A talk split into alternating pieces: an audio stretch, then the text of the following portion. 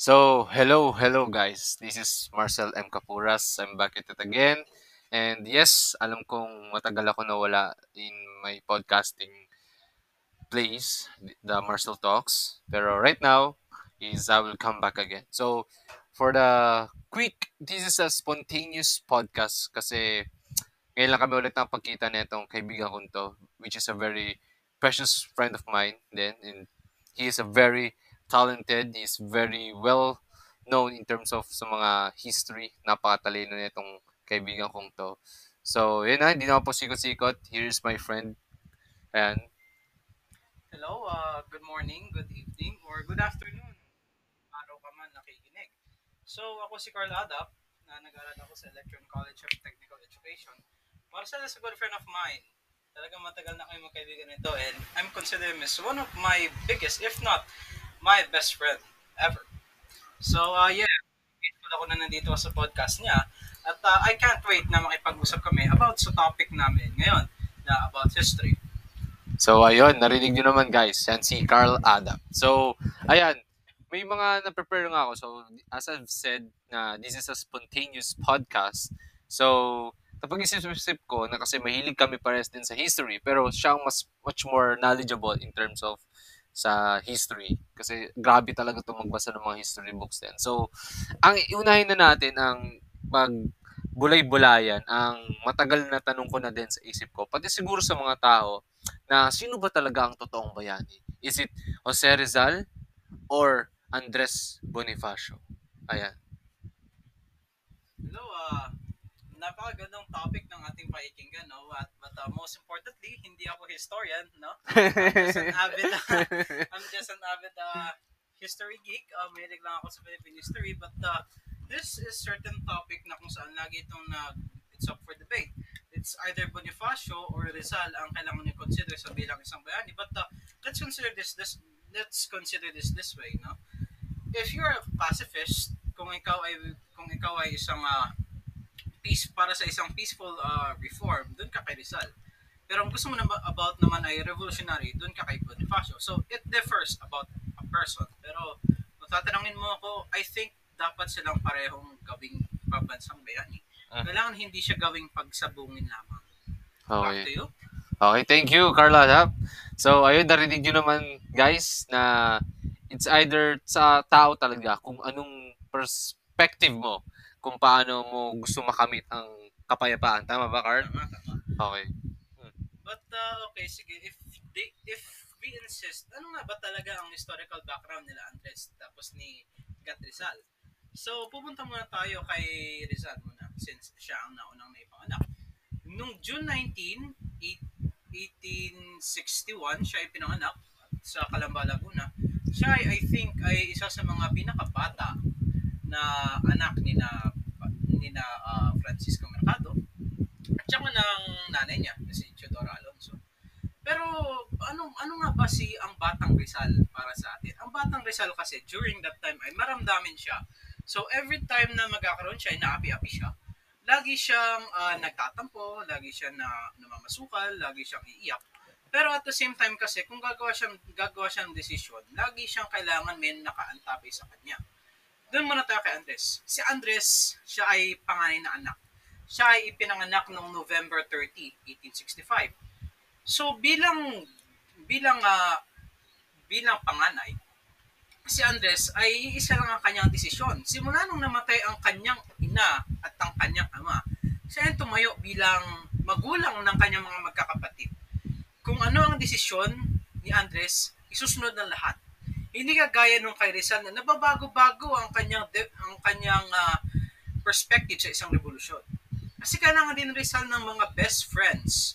Kailangan niya rin ng mga maraming kaibigan. Example nito ay si Blooming Treat. Kailangan niya ang kanyang mga yaya. Nag-iiba-iba din kasi yung mga perspective ni Rizal. Dahil isa siyang bunso. Lagi siyang, dapat pa akong papabor dito, dapat dapat pa akong papabor sa isang kapatid. Minsan naging neutral siya, minsan, minsan, minsan naman, panig siya naman sa isa, o minsan mapanig naman siya sa iba. Pero si, si Bonifacio kasi, sa konting analysis lamang ng isang sitwasyon, tatanggapin niya pa rin yon. Yun na yung desisyon na, yun na yun yung buong buo. Okay. So, ayan, narinig nyo naman guys. So, ganun talaga din kung paano talaga din tayo sa pagpinanganak is ganun din talaga yung like mapupunta yung paano natin harapin ang buhay natin.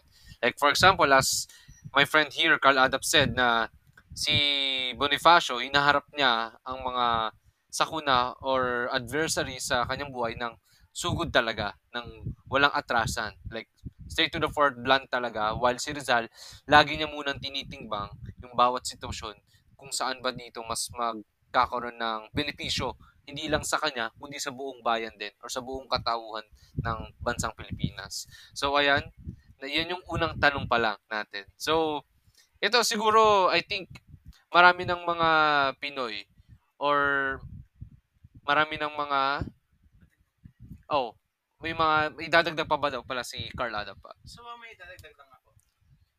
If tatanungin ako kung si Bonifacio ba o si Rizal, kailangan silang dalawa. Kasi, both of them are the fathers of our nation. Okay, sige. If si Rizal hindi nakapagsulat ng Noli o Erefili, walang mangyayaring revolution.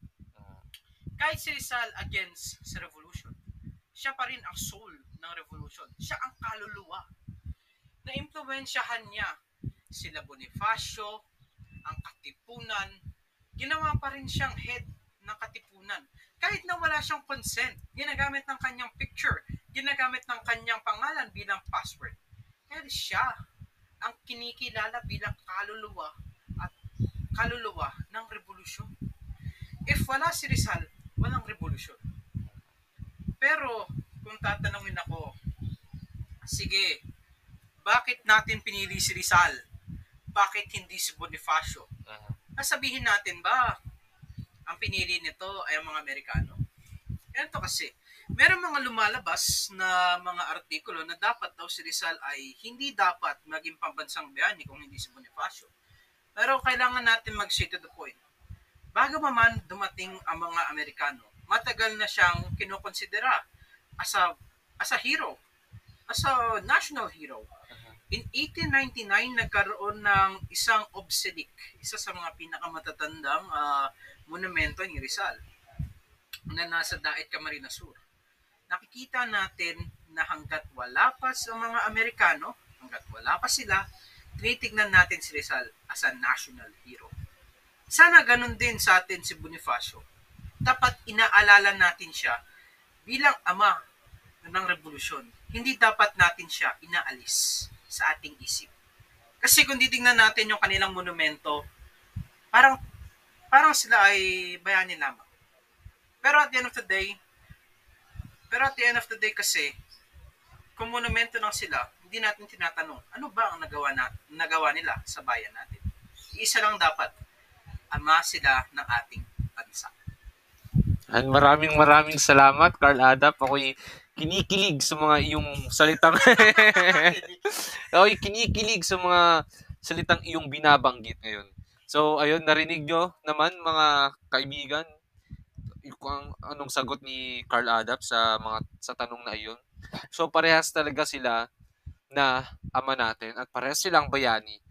Kasi sabi nga ni Carl, ulitin ko lang, hindi magkakaroon ng revolusyon, hindi magkakaroon ng Andres Bonifacio kung hindi nagsulat si Jose Rizal ng Noli Me Tangere, pati El Filibustrismo. So, Ganun nga natin dapat tingnan, dapat tingnan natin sila ng may respeto, paghanga. Dahil hindi natin makakamit ng gantong kalayaan ngayon kundi dahil sa mga nakalipas nating mga bayani. Ayan. So, another thing pa kasi ito din na pag-usapan din namin to. Na, napapanood ko din to mga hakang-hakang ito na si Jose Rizal daw talaga ay hindi namatay na yung sa tao dito pagpatay talaga sa kanya ng firing squad, kundi siya ay nabuhay pa ng matagal at gumamit ng ibang pangalan. Ano ba like, ano bang sa tingin mo yung katotohanan doon ano? Karada, ano sa tingin mo yung nasagap ng iyong uh, Napakagandang tanong, no? Uh, Marcel, Kuya Marcel Capuras. At uh, unang-una sa lahat, I'm unfortunate. Hindi totoo kasi mga nakikita natin. Meron akong isang napanood sa isang interview kay Sir Ambeto Campo. Sir Ambeto Campo is a very known historian. He's a biographer to sa Rizal. Nagkaroon kasi ng uh, mga haka-haka. Na okay, sige. nung siya ay nabaril. Nung nabaril si Rizal sa Bagong Bayan, hinatid na siya sa Paco Cemetery. Pero nung nilabas ang kanyang ah, kanyang katawan, wala daw na, na daw ang katawan niya. Tila daw ay naging manok. Bakit Sheesh! Paano naging manok? Di ba paano naging manok? Tapos sinabi ba, hindi, kahit hindi daw siya kulihin, hindi siya tumatakbo, mahinahon lang daw siya. Sige, let's put it this way. Kung ako kukulihin ng manok at gagawin kong adobo, tatakbo ba yung mga mga ano? Ang mga manok, tatanungin kita kay Marcel. Tatakbo ang manok, hindi ba? Siyempre, pag gagawing adobo. Gagawin adobo eh. Kahit hindi niya alam, alam niyang papatayin siya. Pero yung manok na yon hindi tumak to, hindi siya tumakbo, hindi siya nagli, hindi siya nagliwaliw, wala siyang ginawa. Kalmado lang siya.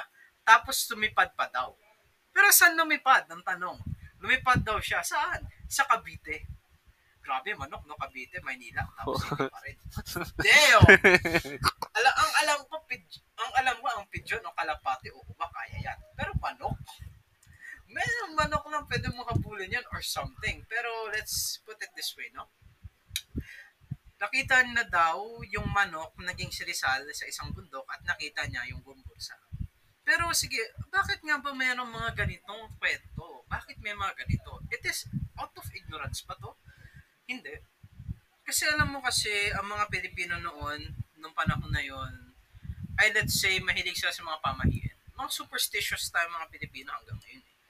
So, ang ginawa ng katipunan, naggumagawa sila ng mga kwento-kwento, mga bagay-bagay, sinasabi nila na, Uy, si Rizal boy pa yan.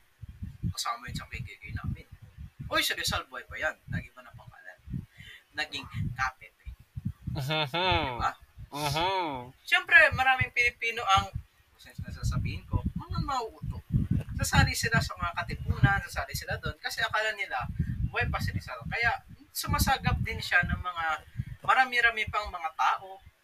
Sumasagap pa siya ng maraming mga katipunero at some point, no?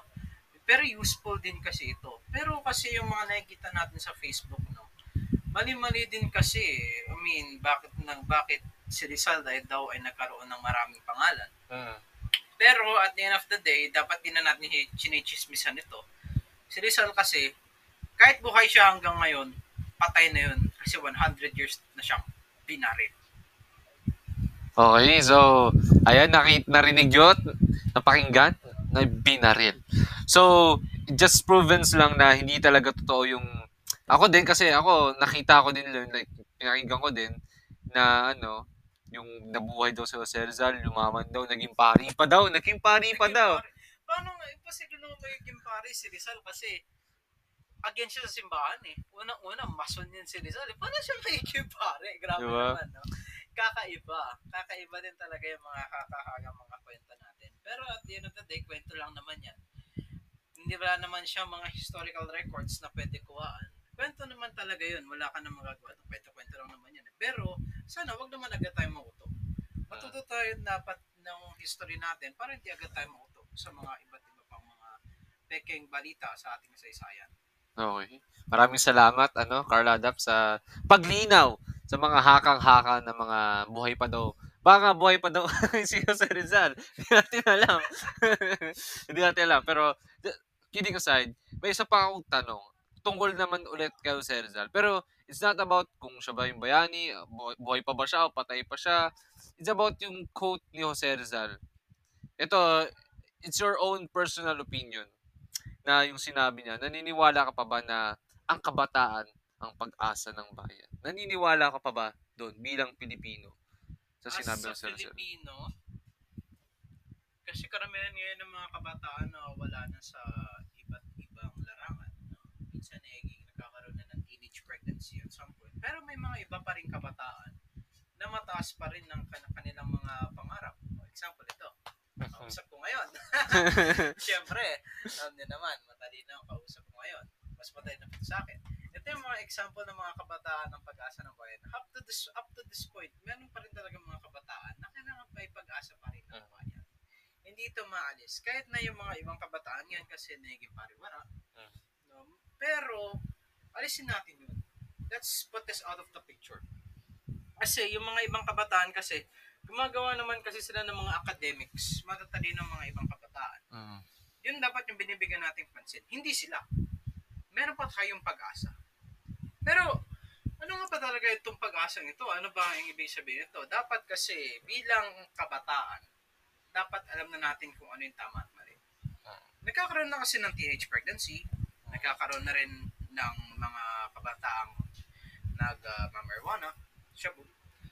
Dapat yung mga kabataan na yun, dapat mas lalo sila dapat binibigyan ng pansin kasi karamihan sa kanila nagkakaroon ng mga problema at some point.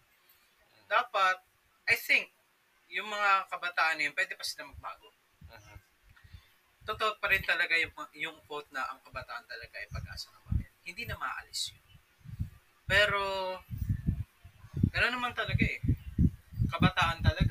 Minsan may magiging pariwara, minsan magiging wala. Minsan, may, minsan yayaman yung isa, minsan hirap. Mhm. Pero buhay pa rin yung kabataan ng pag-asa ng bayan. Hanggang, hanggat meron tayong kabataan, hindi tayo mawala ng pag-asa. Wala, magkakaroon pa rin ng pag-asa ang inang bayan. Okay, maraming maraming salamat sa iyong sagot, Carlada. Gusto ko lang dagdagan. Ayan, dahil totoo naman pa rin na kabataan pa rin ang pag-asa ng bayan. Ngunit gusto ko lamang bigyan ng diin na paano kami magiging pag-asa ng bayan kung ang mga naggagabay sa amin o aming tinitignan na pinuno ay hindi karapat dapat or hindi sila nabibigay magandang ehemplo upang gayahan. So paano kami paano nandun yung salitang kami ang pag-asa ng bayan pero kayo hindi kayo nagbibigay ng magandang ehemplo para sa amin upang kayo ay gayahin namin. 'Di ba? So ayun yun din dapat eh. Dapat bigyang pansin ng gobyerno natin sa tingin ko. Lalo na yung mga eskwelahan natin, 'di ba? I think, ano bang masasabi mo? Napasok na tayo dito sa kabataan pag-asa ng bayan. Paano ba sa, sa educational system natin? Ano bang masasabi mo dyan? Sa educational system natin? I think yung educational system natin kasi minsan talaga may nagka, nagkakamali. Pero dapat tatandaan natin eh, we should stand up in our own feet.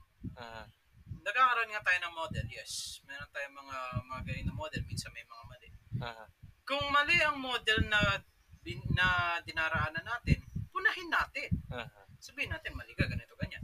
Pero if hindi siya nakikinig o kaya siya isang bingi, ano, isa siyang bingi, ayan ko, let's stand up on our own. uh, Stand up for on, on our own. Kasi kabataan na tayo, alam na natin yung tama at mali. uh, Ano pa ba ang kailangan natin gawin? Ba yung isang tao na yan eh mali-mali? Dapat ba pagbigyan natin, titingnan lang natin? Hindi. Dapat kasi, bilang kabataan, alam na natin yung mga ano yung mga model na kailangan natin tahakin. Kung mali siya, huwag mo siya titingnan as your own model. Ah. Titing, kikilalanin mo na lang yung sarili mo as your own model. Kasi you are what you are, di ba? uh, So, kailangan ganoon naman talaga dapat. Pero as long as meron tayong mga magagal- magagaling na model para sa mga kabataan, hindi yung model na makikita mo sa mga pictures. Ha? Iba yon Iba yan. Yung mga role models for kabataan, no? mga parents, mga teachers. Pero yung ibang politician kasi, you know, at some point in time, magbabago, magbabago yung perspective nila sa isang mga ganito ganyan. Pero, ganun talaga. Kung mali yung binibigyan mong role model, kailangan mo na mag-stand in your own feet. Uh, Wag mo na siya susundan. Wag na wag mo na siyang susundan. Wag. Wag na wag. Ganun lang. Simple lang. Yun, maraming salamat, Carl. So, ayun. So, kung nagkamali na tayo, I mean, wag na nating ulitin yung pagkakamali na yun. At tayo magbago, gumawa ng panibagong maglakad. Magpatuloy lang sa mundong ito, maglakad ka ng diretsyo. Ayun lang. Okay? Yun. Teka, Hmm. na, narinig mo na ba, ah, Kuya Marcel, yung, ah, alam mo yung quote na, ang hindi magmahal sa sariling wika ay malansad, ay higit pa raw sa malansang isda. Mm, narinig ko na yan. Narinig ko na yan. Meron na akong isang plot twist para sa'yo. Hindi Sige. si Rizal nagsabi niyan. Oy! Never Oy. na sinabi ni Rizal yan. Ha? I'm sorry to say this kasi every Hmm. Ako din, buwan kahit ako na full ako. Every buwan ng wika kasi naririnig natin yan eh. Mm. Pero, tatanungin natin yung sarili natin, sino ba yung gumawa nito? Nabambuzzled yata tayo at some point in time. So, let's go back in our history. Let's go back to the past. Mhm. In 1900s, nagkaroon ng isang patimpalak, ah, kung si kung sino ang, lumak, ang ano ba, lumathala kay Florante. No, merong isang pangalang lalaki ng pangalan ni Hermenegildo Cruz. Ah, kung tatanungin mo ako, sino ba si Hermenegildo Cruz? Siya po ay ah, kilala, very well-known poet during that time. And he found this uh, he found this uh, very poem. Sinabi niya, Hoy, mga kids, alam mo ba na yung tula ng tulang ito ay gawa daw ni Rizal? Ni Rizal? Sino nagbigay sa'yo? Kung may nagtanong sa kanya. Sino nagbigay sa'yo? Ah, yung kaibigan ko. Oh, sino, oh, sino yung nagbigay sa kaibigan mo na kaibigan yan? Ah, yung kaibigan ni Rizal nung bata pa siya. Pero, nagkaroon na nga ng revelation. In 2000s or in the 90s, nagkaroon ng um, nagkaroon ng isang investigation kung sino nga ba talaga ang gumawa nito. Sa isang libro ni Sir Ambeth Ocampo, hi to you, sir. Sana, sana Hello po. mo to. Hello po, no? Gusto ko ng autograph mo. na, ah, sa kanya ay hindi daw talaga si Rizal ang nagsulat kundi si Hilme de Hildo Cruz. Bakit? Hinanap po ni Sir Ambeth Ocampo na, okay, paulit-ulit po sinasabi to, no? siya ay biographer ni Rizal, very well known. Ah, suggest ko sa'yo, basahin, mo, basahin nyo po yung Rizal Without the Overcoat para mas kilala ninyo si Rizal na sige patuloy. Wala. Ah, no, hindi hinanap niya kung sino tong friend na to, na bosom pero hindi na daw nahanap. Walang taong nagngangalan na kaibigan daw yun ni Rizal. Pero wala daw talaga kasing ah, manuscripture. Kasi kung titingnan natin yung manuscripture na yon, ang nakalagay lang sa aking mga kabata. Kasi if si Rizal, 6 years old niya daw itong naisulat, kung 1869, wala pang K nun kasi there's no K in the Spanish letters. May letter Q. So, ang spelling nito ah, sa aking ay A-Q-U-I-N-G. Tapos yung kabata, may C, imbes na K. Pero, merong isang word doon, meron itong keyword, kalayaan. Kung binasa natin yung sa aking mga kabata ni Rizal na sinulat niya daw, no? meron tong keyword na kalayaan na umusbong labang noong 1892. Noong 1892, na stumble upon niya yung salitang Fahrenheit nung nasa Germany na siya. Nung nasa Germany siya, sinabi niya sa kanyang sulat kay Pasiano, wala akong mahanap na katumbas ng Fahrenheit na salita. So, ginamit niya itong salitang laya o kalayaan ni Plaridel sa kanyang akda. So, parang kinuha niya lang, no? Ito yung tanong. Kung si Rizal nga ang nagsulat ng sa aking mga kabata, paano niya nakalimutan yung isang word na ginamit niya nung 6 years old siya? Kalayaan eh. Kasi noong 1869, ang ginagamit dapat is independensya. Independensya. Ang kalayaan kasi nagsimula lang, nagsimula lang yun, 1892 na siya. Eh mga nasa 20 plus years old na siya noon. Tapos, how come na kino-compare niya yung Tagalog, tapos yung Greek, tapos yung English, and then Latin? Ang Latin, maaga namang napasukan ni Rizal yan. Pero English, I think manalaman na ni Rizal yung English nung siya ay na, nasa Europa na. And then yung Greek, nandun na rin siya nung nasa, ano na siya, nung nasa um, Europe na rin siya. Pero how come, di ba? How come? Pero hindi pa rin mahanap up to this point yung original manuscripture. Lahat kasi ng mga po ng mga poems ni Rizal nasa Spanish. Merong tatlong ah, tula si Rizal na up to this point kanya-question pa rin ng ating mga beloved historians na pero up to this point hanggat wala pang nahahanap na original manuscripture sa itong hoax peke na peke tayo ng ilang henerasyon Yeah. Ah, kahit ako talaga kasi before then and till now, naniwala ako na yung kab ano yun, yung mas masakol pa ang hindi magmahal ang sa- hindi magmahal sa sariling wika. Which is, yun nga, sabi dito ni Carl is mali and hoax pa kasi hindi pa napapatunayan na si Jose Rizal talaga ang nagsulat ng ganong quote na yun or ganong phrase na sinabi niya. So, just very knowledgeable sa ating lahat kasi for sure, ako hindi ah hindi ah, very knowledgeable. No, no, no, no. Mas matalino ka at some point in time. That's, hindi, in, in terms of experience, hindi pa. Kasi, pero napaka din, napaka, ano yun ah. At saka nga pala sa mga yaya ninyo, no, hindi nyo na pwede parahin si Rizal ngayon kasi hindi niya talaga sinabi yon.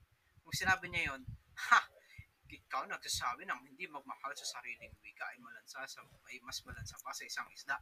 Ha, you're a liar. Bakit mo sinulat ang Enfili at no limit ang hirin ng Kastila? Dapat Tagalog. Sakang traidor. Hindi mo na pwede sabihin yun kasi di naman talaga si Rizal yung nagsabi nun. I'm sorry ah. Kasi Mhm, lagi ko naririnig yun. Ako, Rizal fan ako, pero na-offend talaga ako dun sa word na yun eh. Pero, yay, hindi talaga si Rizal nun. Pero, uh, you know, dapat i-correct na natin yon Dahil kasi natin naririnig na siya ay nagsalita daw ng ganun. Pero, hindi, hindi talaga siya nagsabi ng ganun. Okay? Dapat baguhin na natin yon Dapat baguhin na natin yon sa ating mga history books, sa ating literature books. Dapat kasi, um, bigyan natin pansin yung mali at tama Mhm. kung buhol-buhol ang history natin, buhol-buhol din ang pagkakakilala natin sa isa't isa.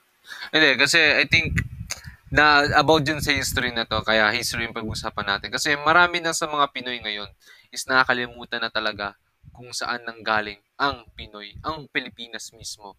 Kasi nga, yun nga, dahil sa mga nahilig na tayo sa mga, let's say, ako din, nahilig na din sa mga American ganon, sa mga iba't ibang kultura ng ating bansa na ibang bansa pala na nakakalimutan na natin na kung ano ba talaga ang kultura ng ating bansa. May mga nagsasabi na, eh kasi ang boring eh, eh kasi ang daming ganto ganyan eh, eh kasi paano mo malalaman ang punot dulo ng mga bagay kung hindi mo babasahin, kung hindi mo aaralin, 'di ba? Hindi, baka ako talaga nagsulat yun eh. Ako talaga nagsulat ng mas masahol pa sa ano yan? Malay mo sa past life, ikaw talaga nagsulat. Ako talaga nagsulat, guys. Ako talaga nagsulat yung mas masahol pang hindi magmahal sa sariling wika. Ako talaga nagsulat yan. Si Gat Marcel yung nagsulat niya. So, spoiler lang sa mga nagsasabi na wala na kayo papang tama kayo, Selzel. Ako talaga nagsulat yan, guys. Marcel Capuras. Ayun na. Hindi, joke lang. joke lang, joke lang. So, ayun, gusto ko pa, as I've said, this is a spontaneous podcast na hindi namin itong pinagplanuhan talaga ni Carl. And I'm sure magkaka- magkakaroon pa to ng part 2 kasi marami pa akong gustong itanong. Ito, sige, bibigyan ko na kayo ng mga disclaimer na sa mga itatanong ko para mapaghandaan din din kung sakali ni Carl. Si Bonifacio ba talaga ang unang presidente? Ayan. Pangalawa, sino ba talaga ang tunay na nagpapatay kay Bonifacio? At dagdag na natin, sino din ba nagpapatay kay General Luna? Ano bang koneksyon ni Gregorio del Pilar, General Gregorio del Pilar, del Pilar kay General Luna sa pagka, sa pagkamatay ni General Luna?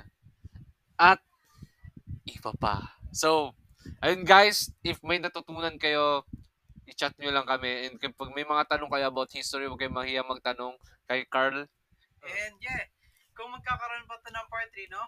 After ng part 2, pwede kayo mag-comment ng mga question na pwede nyo maitanong at sasagutin namin dalawa, no? Mm, Ng ating best friend. yeah, yeah. So, pwede natin sasagutin yan na hanggat makakaya natin, sasagutin natin yan. At, uh, at tatandaan natin, hindi ako historian, no? Isa akong avid, isa akong avid uh, history geek. Na ako talaga sa history. Kaya, you know, pagbigyan na lang natin, maybe up to the future, bigyan history din ako. We don't know. We don't know. So, ayun guys, I hope you enjoyed I hope you enjoyed this episode of mine now with my friend Carl Adap here and we've talked about yung history, the history of the Philippines about Andres and Jose Rizal but most of it is more on uh, Jose Rizal pa lang. But more of marami pa tayo i-dig deep about dyan sa history ng Pilipinas. Disclaimer din, I want, gusto ko, I mean, kahit ma-cancel or anything or ma-bash, I just want to know din talaga kung ano bang history nitong Ferdinand Marcos Sr. So, I don't know guys, maybe we could tackle it this up. Pwede namin pag-usapan din to. So, it will be, hindi siya, hindi siya uncut. It will be uncut. So, it, it will be very controversial. yeah, no? it will be very controversial. Pwede mo ako i-bash. Troll. It's up to you. it's up to you guys, but all of us here is talking lang about history. So this topic will be all history muna. So ayun guys, I hope you enjoy. So, wait, baka gusto ko i-follow, ipapahalo. Ah, yeah, hi pala nga dun sa mga kaibigan ko, no? Lalo na kay J- Jamie, ah, Korasame, hello madam.